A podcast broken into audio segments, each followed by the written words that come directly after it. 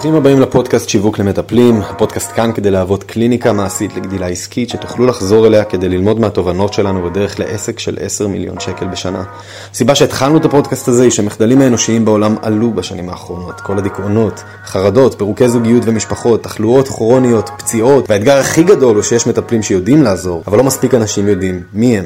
אנחנו כאן כדי לעזור לכם להתבלט ולבנות קליניקה שתפרנס אתכם בכבוד ושתעשה שינוי גדול בעולם. לשותף העסקי שלי קוראים שחף אליהו, לי קוראים אמיר גיגי. קפה טוב, דף ועט, ובואו נצא לדרך.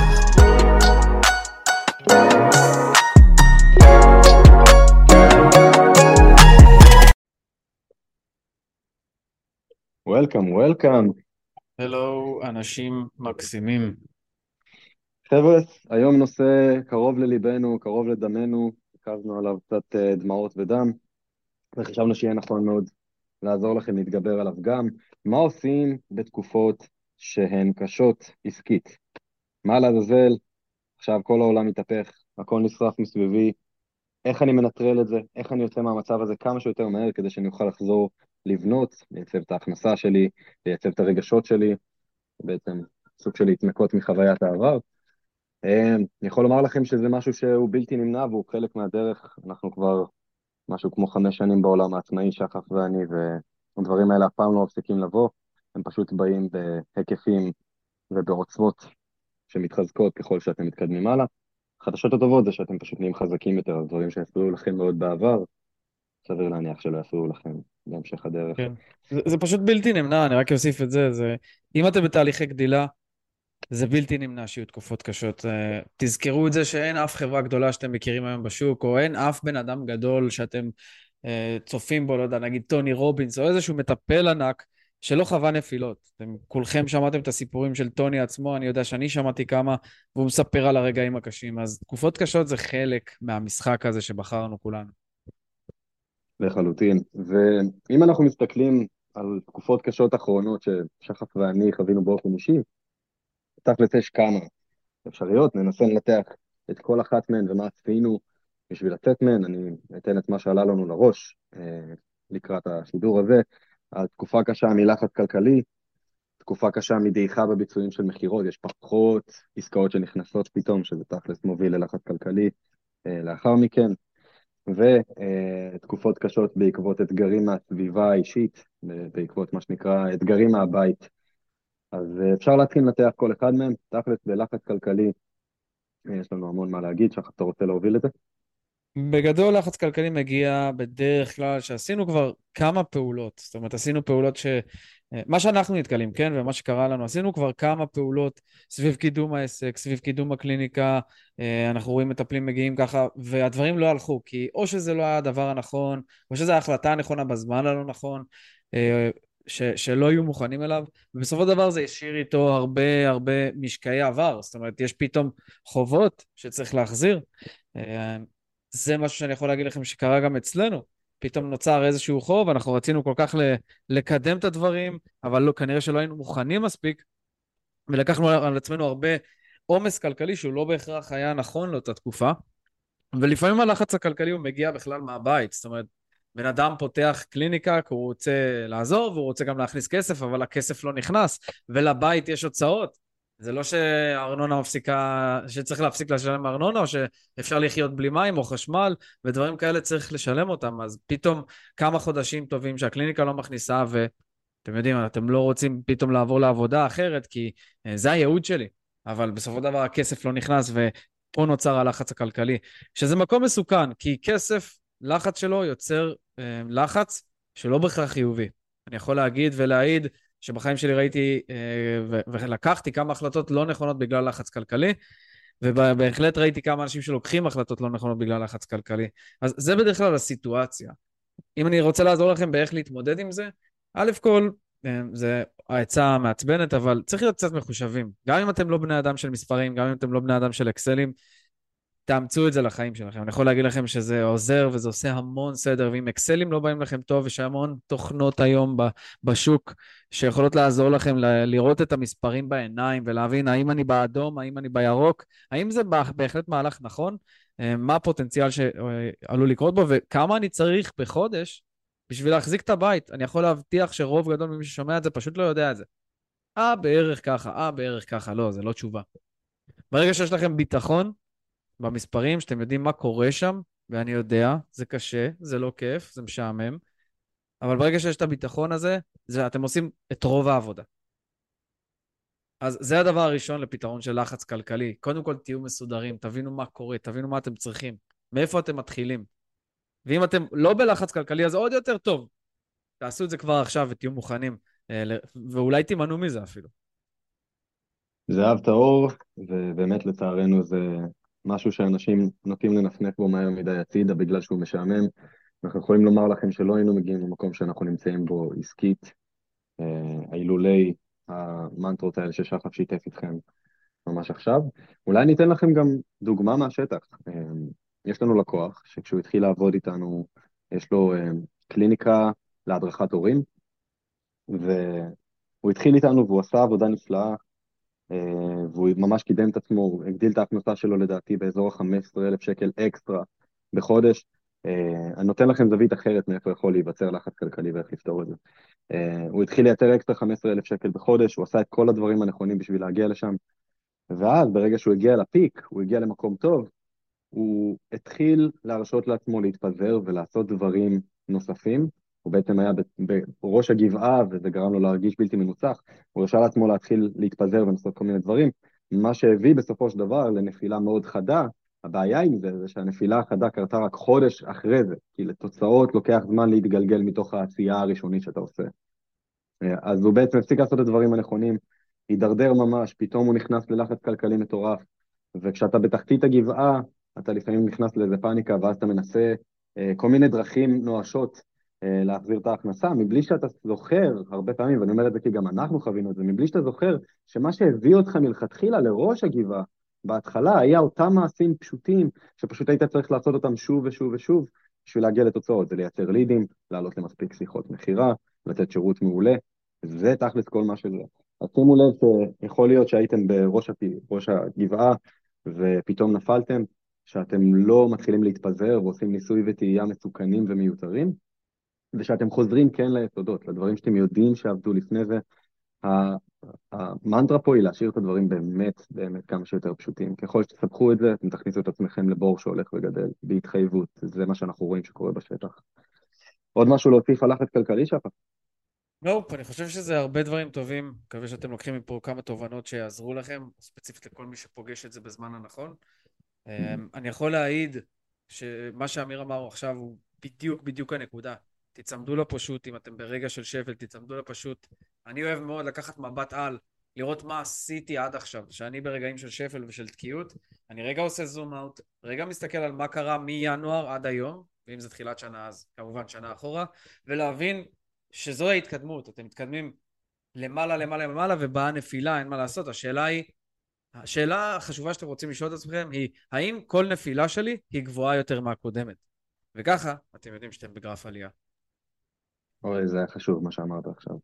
טוב, נעבור לנפילה מסוג אחר, וזה אתגרים מהסביבה. מה קורה כשאירועים חיצוניים מתחילים להשפיע? אה, יכול להיות כל מיני קונפליקטים בתוך המשפחה, או אתגרים בזוגיות, או חס, ו... חס, חס ושלום, כל מיני אירועים של אובדן אה, שיכולים מאוד להשפיע על העסק. אני חושב שאחד הדברים הכי הכי חשובים שנכון לעשות כשאנחנו נכנסים למחדל שלא קשור לעסק, זה לעשות הפרדה חד משמעית, לפתור רגע את מה שקורה בבית, מה שקורה בחיים הפרטיים, בשביל לא להגיע למצב שהאנרגיות החדשות, השליליות שנוצרו, ייכנסו גם לתוך העשייה העסקית, ואז יתחילו לפגוע בכל העשייה השוטפת שלכם. יש מצב גדול, תלוי, תלוי, תלוי בחומרת המצב, שזה נכון לעשות ברייק, to handle your shit, ואז אחרי זה לחזור לעסק. כשאתם נקיים, עם אנרגיות מחודשות.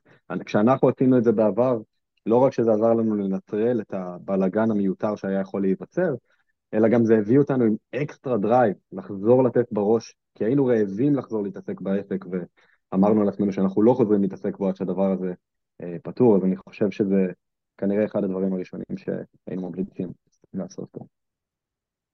אני חושב שאין לי מה להוסיף, זה בדיוק הדבר הנכון. קודם כל, אתם יודעים, אי אפשר להילחם, אי אפשר לטפס על שתי גבעות במקביל. אתם רוצים כל פעם לטפס, לטפס גבעה אחת, ואם אתם רוצים לטפס על הגבעה של הביזנס, של העסק, של הקליניקה, אז אתם חייבים שזה יהיה בראש שקט. אם אנחנו מדברים פה על דברים מאוד מהותיים בסביבה שלכם, תטפלו בהם. בסדר? גם אם זה אומר רגע להקפיא דברים לשבוע, אם זה באמת חמור. אם זה משהו שאתם יכולים לעבוד תוך כדי, שוב, זה תלוי מאוד בחומרת המצב ואיזה בני אדם אתם, אבל אם אתם רואים שזה משפיע עליכם בשיחות, אה, בעשייה, זה מוציא אתכם מפוקוס, סיימו את זה קודם. תנצחו את הגבעה הזאת ותחזרו לגבעה הבאה. יס, ותכלס, עוד משהו שאתם יכולים לבחון, אם אתם רואים שאירועים כאלה חוזרים לעיתים קרובות, שהחיים הפרטיים מתחילים לעלות על האנרגיות שלכם ולעלות על הביצועים שלכם, יש מצב גדול שאתם רוצים לשקול מחדש מי האנשים שמקיפים אתכם, ואילו חזיתות אתם מוכנים לקחת בהם חלק ועל אילו אפשר לוותר.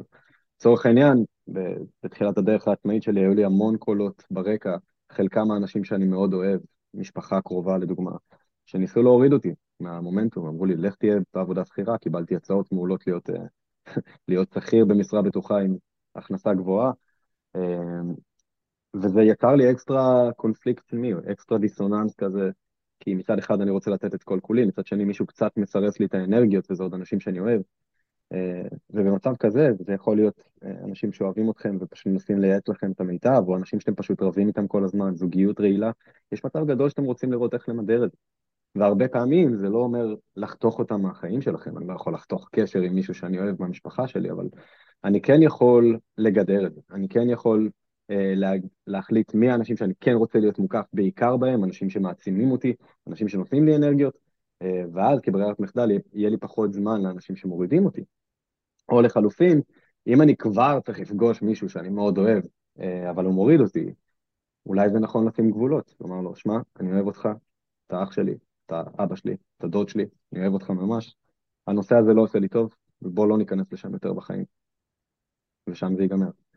למדר, לעזור לעצמכם להוריד קצת מהחזיתות, מבטיח לכם, זה יביא לכם חיים טובים יותר גם בעסק, וגם תכל'ס אתם תהיו מאושרים יותר בחיים הפרטיים, אז למה לא? אני רק אוסיף דבר אחד ששמעתי ממישהו שאנחנו עוקבים אחריו, ואני חושב שאני מאוד מסכים.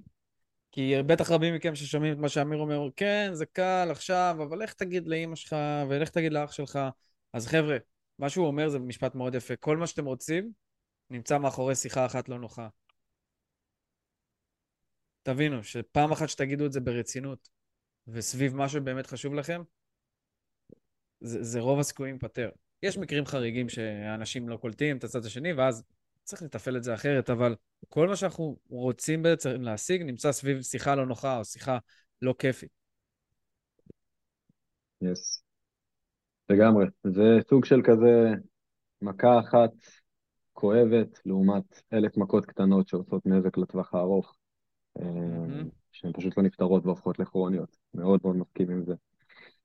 סבבה, אם אין לנו עוד משהו להוסיף על אתגרים מהסביבה, אפשר לעבור לאחד האחרון, שזה האחד שלקח לי באופן אישי הכי הרבה התמודדות והכי הרבה מאמצים לפתור, וזה דעיכה בביצועים של מכירות.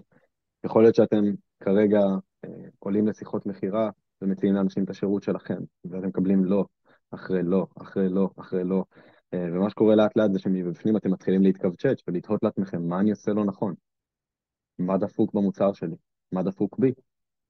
וזה מקום רע להיות בו, כי הסרטים הפנימיים שאנחנו יודעים להכין את עצמנו בהם, ו-God knows שאנחנו יודעים לעשות את זה, הם יכולים להיות הרבה יותר מזיקים מכל דבר אחר. אה, ופיתחנו אה, בצוות מכירות שלנו איזו סכמה של יציאה מבור כזה, מדעיכה בביצועים במכירות, כדי שתוכלו כמה שיותר מהר להתאושש ולחזור לנתיב שבו אתם סוגרים עסקאות טובות, וגם כמובן חוזרים ליהנות מהמעמד הזה ולא סובלים ממנו או מרגישים שאתם ממש צריכים להפעיל בו אקסטרה מאמץ. אז הדבר הראשון ששמנו לב שהוא החזק ביותר שאנחנו נוכל לעשות, זה לחתוך מהר מאוד אנשים שלא מקליקים לנו עד הסוף. אם אני עולה לשיחת מכירה עם מישהו, ואני מתחיל להרגיש בווייבים שלו שהוא הולך להיות לקוח לא טוב, או לקוח קשה, או לא נעים לי באופן כללי התקשורת איתו, אני אאתגר פעם אחת על זה, אני אציין בפניו שזה משהו שיכול להפריע לי לעזור לו, אם אני רואה שמשהו שם לא משתנה, אני פשוט אגיד לו, סורי, אני לא בטוח שזה הזמן שלנו לעבוד יחד, הנה בן אדם שאני יכול להמליץ עליו אה, שיעבוד איתך במקום זה, ואני יודע, זה מאוד מוזר להגיד את זה, כי אז לכאורה חסרות מכירות, ואתם במקביל, אני ממליץ לכם פה, תוותרו על מכירות, אבל מה שזה עושה בפועל, זה קצת לעודד אתכם מבפנים, להקליק לכם מבפנים את הסטייט של אני לא צריך אותם, הם צריכים אותי, אנשים צריכים להרוויח את העבודה איתי. אני מקווה שזה משהו ש... מסתדר בראש, ומה שזה עושה עוד, זה שברגע שהאמונה הזאת מתחילה לקרות, האנשים שאני מדבר איתם ובוחר להמשיך לדבר איתם, כי הם כן מקליקים לי, האנרגיות שלי איתם יהיו שונות לגמרי, כי אני בחרתי להיות שם, לא הייתי צריך להיות שם. ואז אני יכול להביא את מלוא התפארת שלי לתוך השיחה איתם, ומשם בדרך כלל התוצאות התחילו להשתפר דרסטית. אם כבר הגענו למצב שאנחנו מדברים עם מישהו שאנחנו רוצים לדבר איתו, הדבר השני שאנחנו יכולים להמליץ עליו זה על להסתקרן מאוד ולהרשות לעצמנו להתאהב בשיחה עם הבן אדם הזה. אם אתם נמצאים בתקופה קשה במכירות, כנראה שאחד הדברים הכי טובים שתוכלו לעשות זה ליהנות מהאנשים שאתם כן מדברים איתם, ולוודא שלא משנה מה התוצאה הסופית תהיה, אתם צברתם לעצמכם עוד חוויה חיובית ועוד קשר טוב עם בן אדם. וזה מקום נפלא, אני אתן לכם דוגמה, כשאנחנו מדברים עם מטפלים, ולפעמים אנחנו במקום קשה, אה, אנחנו נציג שאלות שגורמות לנו להתאהב בבן אדם ובשליחות, כמו מה סיפור ההצלחה הכי מרגש שקרה אצלך בתקופה האחרונה בקליניקה, ואז אני אתן לו להסביר לי למה הוא נפלא, ואז אני אוכל בהרבה יותר קלות להראות לו כמה אני רתום לתוך העבודה המשותפת שלנו. משם, אחרי שהסתקרנתי, אני רואה שזה הופך להיות קצת one man show פה, אז שחף כמובן שאני יודע שיש לך דברים מבריקים לומר, אז אם יש לך משהו להוסיף, בבקשה תוסיף.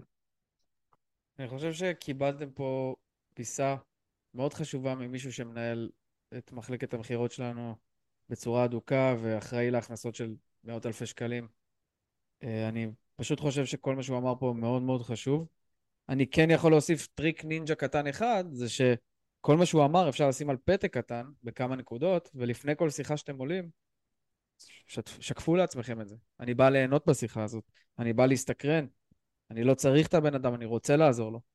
הדברים האלה שנותנים לכם את האיפוסים הקטנים, אתם יודעים, זה, רובכם מכירים את העולם ה-NLP פה, וזה העוגנים הקטנים שאתם רוצים לייצר לעצמכם לפני כל שיחה, שרגע תשימו, אני יודע, בסדר? אנחנו יודעים שאתם מביאים, בתור בעלי עסקים, כולנו מביאים את כל האנרגיות הרעות וכל ה, אה, כל הכאבי ראש שתופס, שאיתנו בכל היום, וכשאנחנו עולים לשיחה, פתאום צריך לנתק את זה.